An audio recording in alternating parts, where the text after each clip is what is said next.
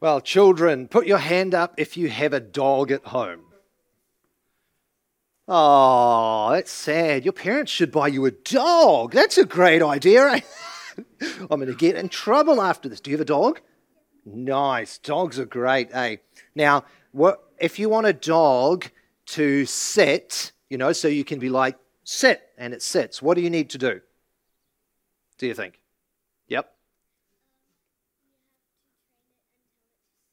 That's right. Nice. That's right. You've got to train them, use some hand movements, maybe some treats too. Yeah, be like, yeah, a piece of chocolate. Apparently, they're not meant to eat chocolate, but tastes really good, so just give them some chocolate anyway. Don't do that at home. Um, yes, you've got to train them. Now, what would happen, do you think, if you had a little puppy and you did it from the very beginning? Do you think it would be easy or harder to train them? True, but if you started from when they were little, would that make it easier, do you think?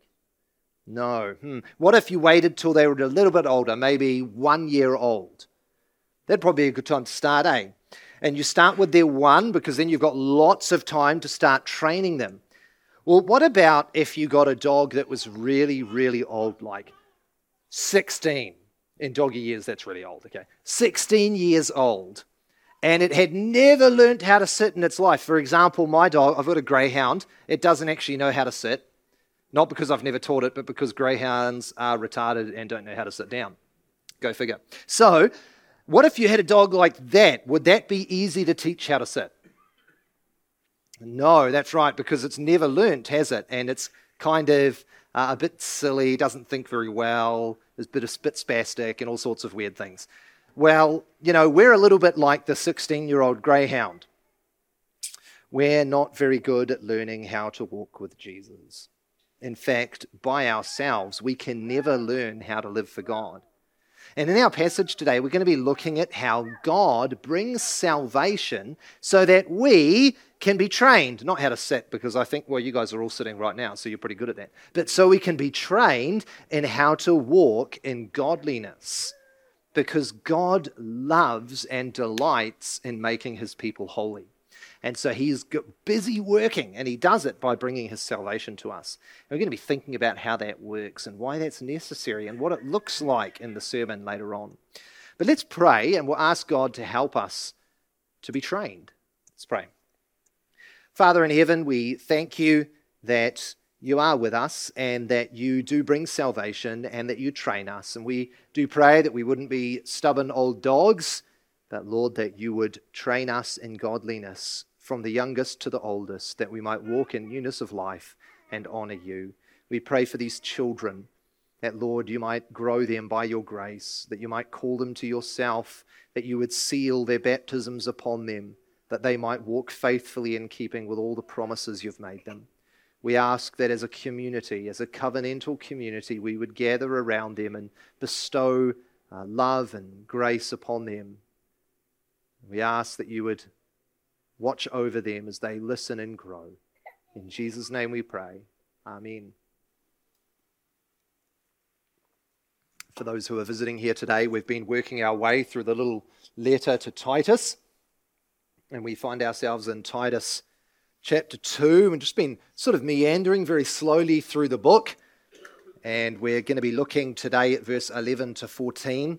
Uh, two weeks ago, we looked at verse 11 and talked about the appearance of grace and sort of led us into Christmas. We talked about the fact that the appearance of grace is the appearance of Jesus Christ himself at Christmas. That Jesus himself is grace. It's not that we get a substance, but we get Christ himself. And today we're looking at verse 11 to 14, which dovetails after the section on teaching from verse 1 to 10. If you just look down there, teach sound doctrine, we get teaching for older men, older women, younger women, younger men, uh, ministers, and then bondservants. And now we find ourselves in verse 11, which unpacks the theological foundation for godliness. And that's what we're looking at today. So this is Titus chapter 2, picking up verse 11, and this is God's word for you today. For the grace of God has appeared, bringing salvation for all people, training us to renounce ungodliness and worldly passions, and to live self controlled, upright, and godly lives in the present age, waiting for our blessed hope, the appearing of the glory of our great God and Saviour Jesus Christ, who gave himself for us to redeem us from all lawlessness and to purify for himself a people of his own possession who are zealous for good works. Declare these things, exhort and rebuke with all authority. Let no one disregard you. Amen. May God bless his word to us. And before we consider it, let us come to him in a time of prayer.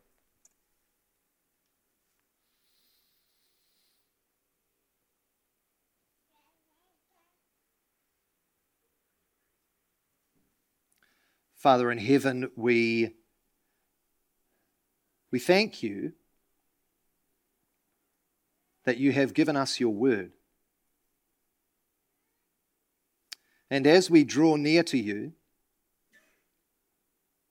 we ask that, like John on Patmos, we might see you and behold your glory by faith. that, like Moses and the people of Israel who heard your voice from Sinai, we would hear your voice from the Lord Jesus Christ, not from a mountain, but through a preacher. We pray that you would give us understanding, that we might benefit from your word. For without the illumination of the Holy Spirit, unless you give us light, more light, we will never see, nor understand, nor believe all that you have to say to the church. So, Lord, as one beggar points other beggars to the bread of life, would you feed us from your own hand? In Jesus' name we pray. Amen. I don't know if you've been to the mall recently. You probably have. It's been Christmas, so you've probably had to go to the mall. There's nothing like going to the mall at Christmas time, isn't there? Not only is it busy, but none of the children are in schools. So there's children everywhere. And I love kids. But you know, you've all had that moment when you go into the mall and, and you see a child who is clearly not disciplined whatsoever. You know the ones I'm thinking of? The ones who are running around like crazy people, ripping things off shelves, throwing them on the ground, and, and some parent somewhere is yelling out, Johnny, stop it! You know, you see the undisciplined, unruly children running around, and you think to yourself, mate, well, maybe it's just me, but mate, that child really needs some discipline. And then you carry on because it's not your child, and, and you're gladly reminded of how much you love your children when you hop back in the car. Undisciplined children, they're they're hard to watch, but what about undisciplined children of God? I mean, let's be honest. We can be pretty similar, can't we? We can be unruly children of God, or if we're not, we've seen them, right? Now, you have to appreciate the word, I'm, I'm using the word discipline very intentionally because the word that's translated as train is something of a mixture of training and disciplining. When you think disciplining, we tend to think giving someone a smack or putting someone in timeout, right? Discipline is far broader than that, it's far wider. You don't discipline your child just by getting them in trouble, right? You discipline your child by teaching them how to act, teaching them how to eat nicely, teaching them how to be respectful. Everything you do for your children falls under the category of discipline. And without that discipline, they don't know how to walk, right? They don't know how to live. And, and we've seen, I'm sure, and we've met dysfunctional adults. It doesn't take long when you've been fostering children to realize the effect of an undisciplined household. Well, as people of God, without discipline, without training, it's the same exact story. We need to be disciplined. We need to be trained. That's what we're thinking about today. What does it look like for God to train us, to disciple us? We, we finished last time we were in Titus with the words, For the grace of God has appeared, bringing salvation for all people. And we stopped there. And we were thinking primarily about the coming of Christ. But the sentence doesn't stop there, does it? You'll notice, if you have a look at the text, there's no full stop, right? In fact, there's actually no comma either. It just kind of rolls straight the way through. It's a bit of a clunky sentence in Greek, but it just rolls through. For the grace of God has appeared, bringing salvation for all people, training us. What does it mean for salvation to be training us? I mean, why is that necessary? Why is salvation and discipline connected together? Why is the appearance of God's grace bringing salvation attached to discipling, disciplining, training us to live as the people of God? Well, I want us to think about two things today. Firstly, we're going to look at the reason why, the necessity for salvation to bring training and not Logan to bring training. So, not a person training you, but salvation training you. Not that we don't need people to train us. Why is it necessary? And then, secondly, we're just going to look simply at that training that we see in the rest of the text. So, why is it necessary for the bringing of salvation to train us? To understand that, you have to connect verse 12 and 11 with verse 14. Have a look at verse 14 with us, with me. So tonight we're going to be looking at verse 13, the appearance of the great God and Savior Jesus Christ, who gave himself up for us to redeem us from all lawlessness. Now, that phrase there is very important to redeem us from all lawlessness. Why was it not enough for God to simply come down to earth and to train people to be better people?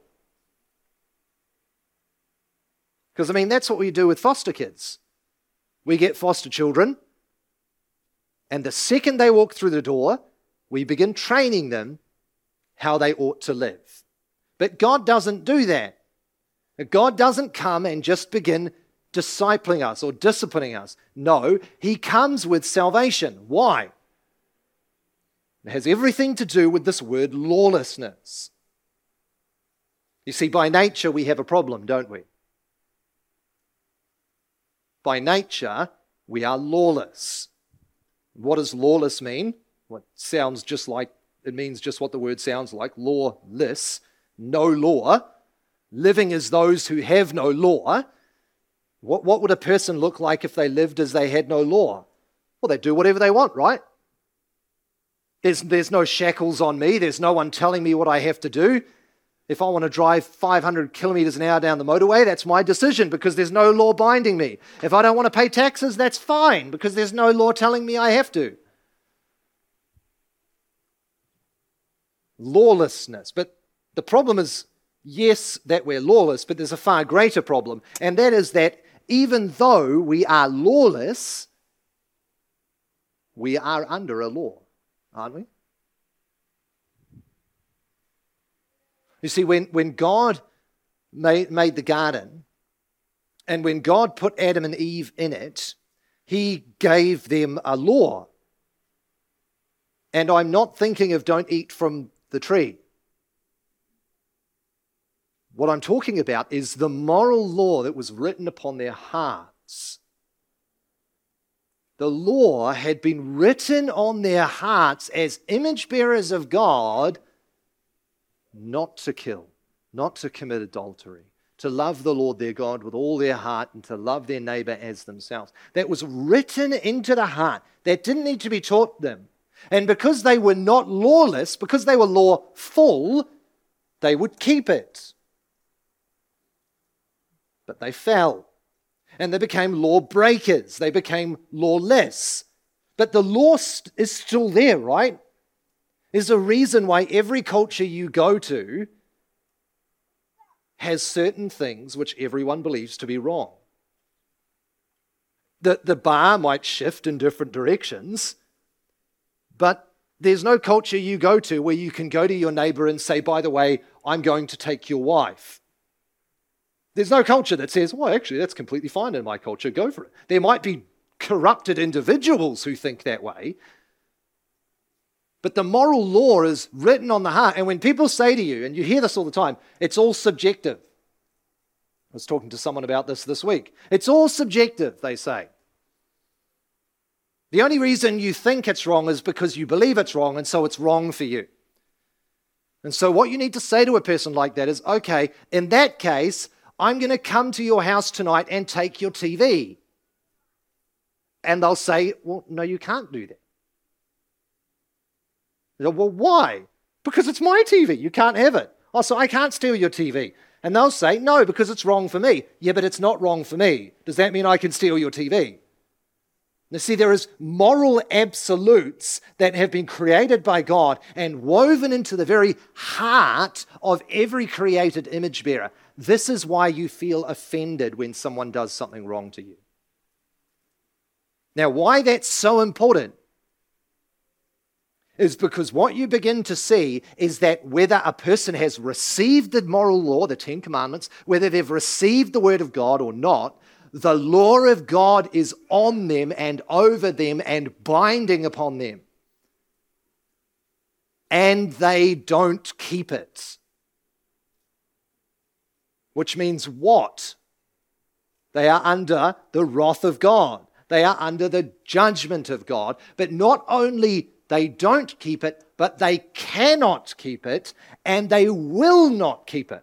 So you can go to the highlands of Papua New Guinea where there is no phone reception and find people with cell phones looking at pornography, no joke, and you can say to them, God says you must not commit adultery. That is adultery. Stop it. And they won't because they cannot keep God's law. They are lawless. They live as though they have no law. This is what Paul is arguing for in Romans. When you read through Romans, he unpacks the fact that everyone's under sin in chapter 1, 2, and 3. Then he rolls you forward into Abraham. He shows the righteousness of God. Then he takes you into chapter 6 and he talks about you being dead in your sin. Then he brings you into chapter 7. and He says, There's a law that's at work in my members, in my body, that though I want to do the right thing, I do the wrong thing. And though I want to do the not do the wrong thing, I just do it anyway. Do you guys know that feeling? You're like, man, I really just want to stop doing that. And next second, you're like, wee, just jump right into it anyway. And you're like, what's the matter with me? I did it again. And you wake up in the morning and you say to yourself, well, today's a new day. Today I'm not going to do it. And you do it anyway. That is the reality of a fallen nature. But outside of Christ, outside of Christ, the only option you have is to choose sin. So, we, the way we talk about this is before the fall, Adam and Eve could choose to sin or not sin, right? They could either eat from the tree or not eat from the tree. After the fall, people could choose to sin or choose to sin. Once Christ comes, everything changes. And that's what we're getting to here now. You've got to understand the theology of the way this works in order to understand how you must live. So here are a people lawless under the weight of the law, under the judgment of God, without hope, as Hannah confessed, without hope save in the sovereign mercy of God alone. It, totally incapable, totally depraved, totally broken.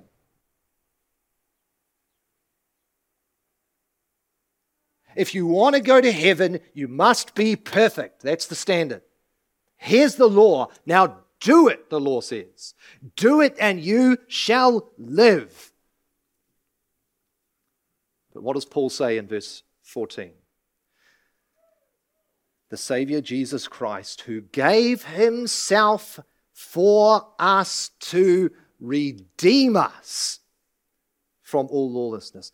Now, that word redeem is so important. He doesn't say justify us, he doesn't say save us. He says redeem us. Why? Because to redeem someone is to buy them, right? You just think about a coupon. You redeem a coupon, yeah? You take your coupon, you redeem it, you get a free Big Mac. Christ redeems us from our state of lawlessness. We're in bondage, right? We're in slavery. We're under the law. We're bound up. We have no hope. We can do nothing. And Christ redeems us. With what, though? What does he pay? Well, Paul says himself, Peter says, with the precious blood of Jesus Christ, which is worth far more than silver or gold or precious gems. He doesn't buy you with a price on your head, He buys you with His own blood. He pours it out. Remember, this is the blood of the new covenant given for you, He says. Take it and drink ye all of it. This is the blood of Jesus Christ that redeems you from lawlessness. In other places, it's going to talk about redeeming us from other things. But here, because the focus is upon law and obedience and lawlessness, he focuses us down upon this law and he says, the way you get out of the state of lawlessness and brokenness under the law, the way you get out from under the law so that you're under grace is by the Lord Jesus Christ. And then you run into the objection that Paul puts in the mouth of his opponents in Romans. Do you remember this? Paul says, Well, in that case, should we not sin that grace might abound more and more? Remember the argument? He unpacks free grace. He shows that the gospel is so scandalous that people will instantly assume, well, in that case, I can just do whatever I want because I'm saved by grace. This was the concern of the Catholics at the Reformation.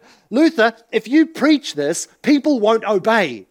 People won't give to the church. We'll go bankrupt. How will we build St. Peter's? You can't preach this. If you preach the free, unadulterated gospel of the Lord Jesus Christ, that you contribute nothing for your salvation, that there's no law keeping, there is no lawfulness, there is no obedience that contributes anything towards your salvation. If you preach that, people will not obey God. Paul says, God forbid, by no means.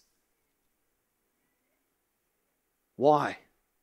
You've got to understand this, this transition that takes place. So we're, we're in lawlessness, we're under the weight of the law. Christ gives himself out. He pours out his blood. He purchases us out from the law.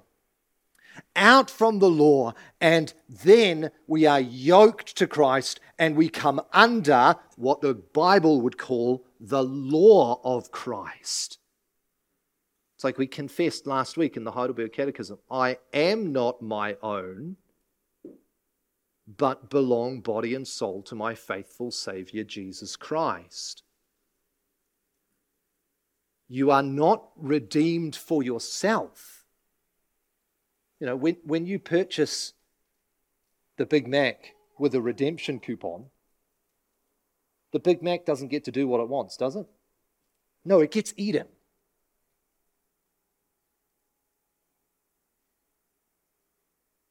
It's in your, your ownership, right?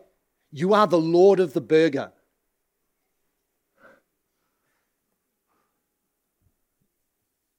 Jesus Christ purchases you, which means you're His.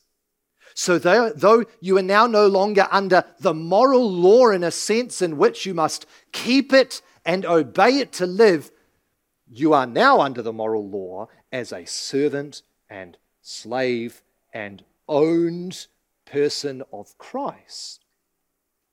but not as a lawless individual, brothers and sisters.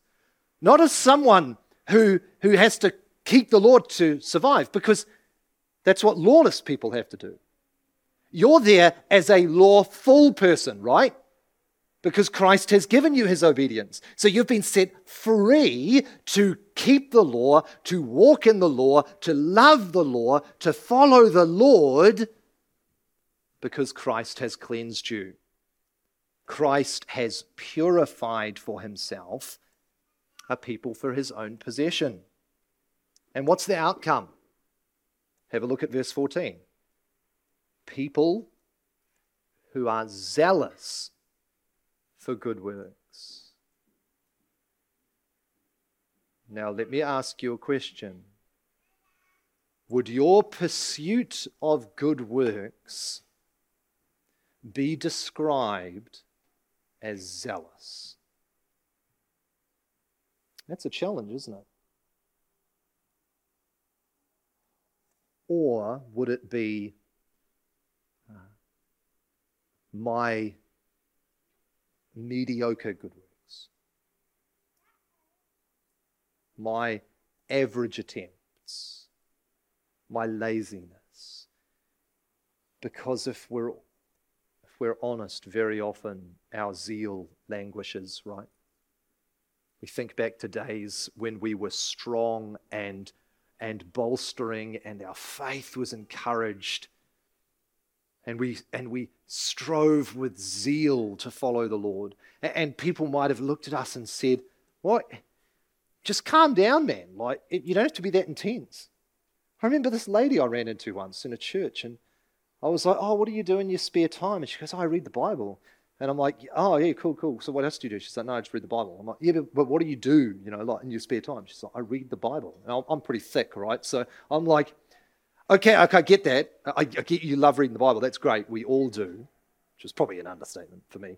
It's like, we all do. But what do you do outside of that? And she just looks at me with this face of confusion. And she just goes, I read the Bible. I'm like, is that all you do? She goes, Yes, I literally just come home from work and I just sit down and read my Bible because I just love reading my Bible. She had this zeal to just know the Lord. Her husband would be running here, there, and everywhere, doing all sorts of different things, and she'd just be gladly sitting there communing with God. Now, regardless of what you think of that, there was a zeal, right? And maybe you and I can think to times, we're not just like that, but we've been zealous for the things of the Lord, zealous to draw near to the house of God for worship, zealous to go to a Bible study or a prayer meeting, zealous to meet with other believers, zealous to lay down our, our gifts and our offerings and our praise, zealous not to murder, zealous to keep the law, zealous to keep the Sabbath, filled with zeal, and then somewhere along the line, lethargy set in. I wonder if maybe today you're sitting in that place, or you're sitting in the, the lukewarm pool, neither hot nor cold. And you're wondering what zeal looks like. We're going to think about the motivation for zeal tonight. But what, is, what does zealousy for good works look like? What are these good works that we're pursuing? Paul helps us understand this in verse 12. He says, The grace of God has appeared, bringing salvation for all people, and you might insert here in order that lawless ones become law keepers, become children of God, purified for himself as a people of possession, zealous for good works, disciplining them, training us to say no, training us to deny, training us to renounce ungodliness and worldly passions, and to live self controlled, upright, and godly lives in the present age you might think to yourself, you know, Logan, it, it was a lot easier for Israel. You know, because I mean, you just had this long list of rules, right? I mean, sure, there are a long list of rules, but at least you know what to do.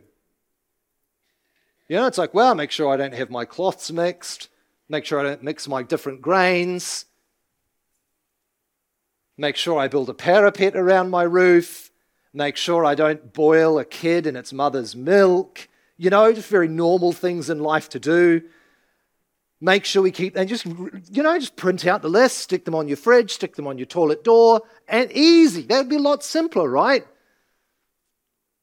Well, God just gives us all the way through the New Testament glorious teaching on how we are to live for Him. One of the most repeated realities is something Paul does. He says it's a matter of putting off and it's a matter of putting on, right? We've seen this many times. We've seen it in Ephesians, we've seen it in Colossians, and here we see it in Titus. It's about saying no and it's about saying yes. There are things you must deny and there are things you must embrace. So, what must we deny? What must we renounce? What must we say no to? You'll see three things there.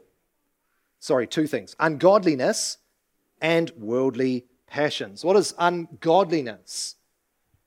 Well, I mean, the obvious is it's the opposite of godliness, right? Ungodliness would be the first table of the law. The first table of the law. Remember? Worship God, don't make idols, don't blaspheme the Lord's name, keep the Sabbath. That would be godliness. And ungodliness would be breaking the first table of the law in the mind of Paul, in the mind of every Jew, and in the mind of the Bible's teaching. The laws have never been done away with. They're the moral law that are written upon our heart, and they are still to be kept by the believers of God. This is why throughout the ages, the Presbyterian Church has always taught the ongoing significance of the Ten Commandments and preached on it. If you want help on that, just read the shorter catechism or the longer catechism on the Ten Commandments. It is excellent. And I do mean second to almost none. Ungodliness is giving yourself to something rather than God. At the end of the day, the first table of the law is summarized as idolatry. And if Calvin was right, which he almost always was, if Calvin was right that our hearts are like a perpetual idol factory, we have a serious issue, right? Because I don't know about you, but I can sing with truthfulness. My heart is prone to wander. Lord, I feel it. Because deep down in my flesh, I want to worship me and anything else except for God. Don't you feel that? And the Lord says, You must say no. You must say no to these things. But there's a second thing we must say no to it's worldly passions. This is the second half of the law, right? Don't murder. Don't commit adultery. Don't lie, etc. You see, there's, there's two ways that we can give ourselves to worldly passions we can give ourselves to wrong things, to unacceptable things, sinful things, the lusts of the flesh, or we can give ourselves to acceptable things in the wrong way. Consensual marital consummation is good, right? It is honorary. It is a blessing from God. Doing it before you're married or outside of marriage is wrong. You take something good and use it in the wrong way. That's a worldly passion or giving yourself to things that are ungodly. You must say no. There is no room for someone that has been purchased by the precious blood of Christ to say, I will have adultery and God. There is no room for the believer to say, I will have tax evasion and God. I can't tell you the amount of times I've sat down with a person, not from this church, just in my life, that I've sat down with a person and they've said to me, It's not that much of a big deal.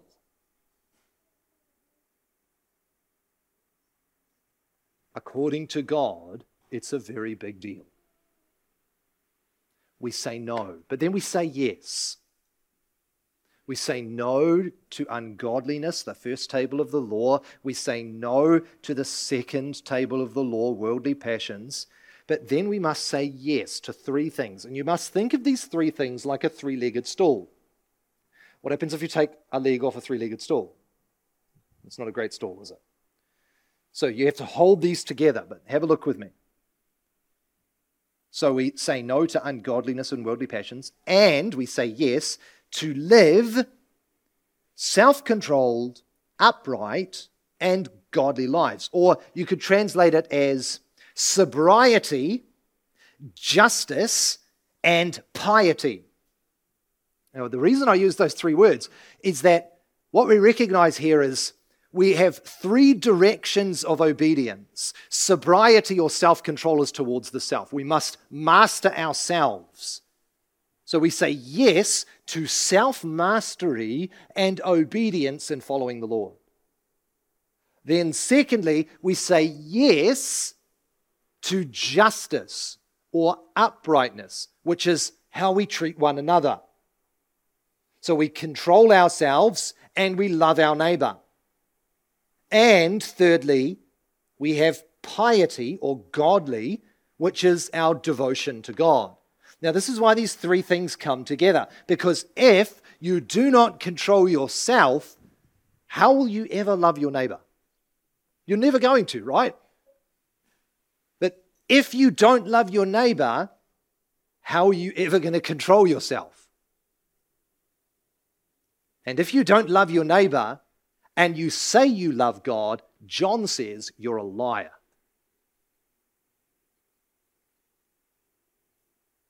So this is not a, well, I'm, I'm just really good at self control. I'm not that great at the other two. And that's okay. You know, my gift is in loving my neighbor. Or I just really love the Lord. And I love him so much that I'm going to ignore everybody else. There is no room for that. It is a three legged stool that binds itself together beautifully so that as, as I learn to control myself, I learn to love you because I'm not going to gossip about you. I'm not going to slander you. As I learn to love you, I'm going to grow in my devotion to God because I'm going to see Him in you. And as I devote myself wholeheartedly to God, I will control myself because I love Him, and I will devote myself to my neighbor. I will love my neighbor because of my devotion to God. It all self perpetuates and self feeds off itself. So we must say no to the things that would break the law, and we must say yes to the greatest commandment and the second, which is like it. Why? Because we're not lawless anymore. I mean, why, why would we law break when we've been made lawful? This is why the church throughout the ages has always put, put a premium, put a premium on Christian morality. This is why church discipline exists. Because our goal, as the Apostle Paul would be it, would be to present the bride of Christ blameless and beautiful to her husband. That's what we're striving for in 2024. Not because we're going to come up with some cool new fancy slogan, but just because that's what the scriptures call us to. To walk humbly with our God and to show justice and mercy to our neighbor and to control ourselves as we do it. May God grant us to live as children of God, right? May He enable us for His majesty and glory to be a people of His own possession, to walk in righteousness and, and loveliness and godliness, that He might be praised, because at the end of the day, the Lord Jesus Christ is the one who purchased us, the one who redeemed us, and is the one who calls us and equips us to live for Him. Let's pray. Father in heaven, we acknowledge before you that at the end of a year, as we head into another one, that we long to grow more into Christ, to be the people of your choosing, to live as becomes the children of God. And we ask that, Lord, as you have saved us and redeemed us from lawlessness, that you would also call us and equip us and empower us to live in a way that pleases you. We thank you that we will never be welcomed because of what we've done, but because of the glory of Christ and all of his work. Help us never to forget it. In Jesus' name we pray. Amen.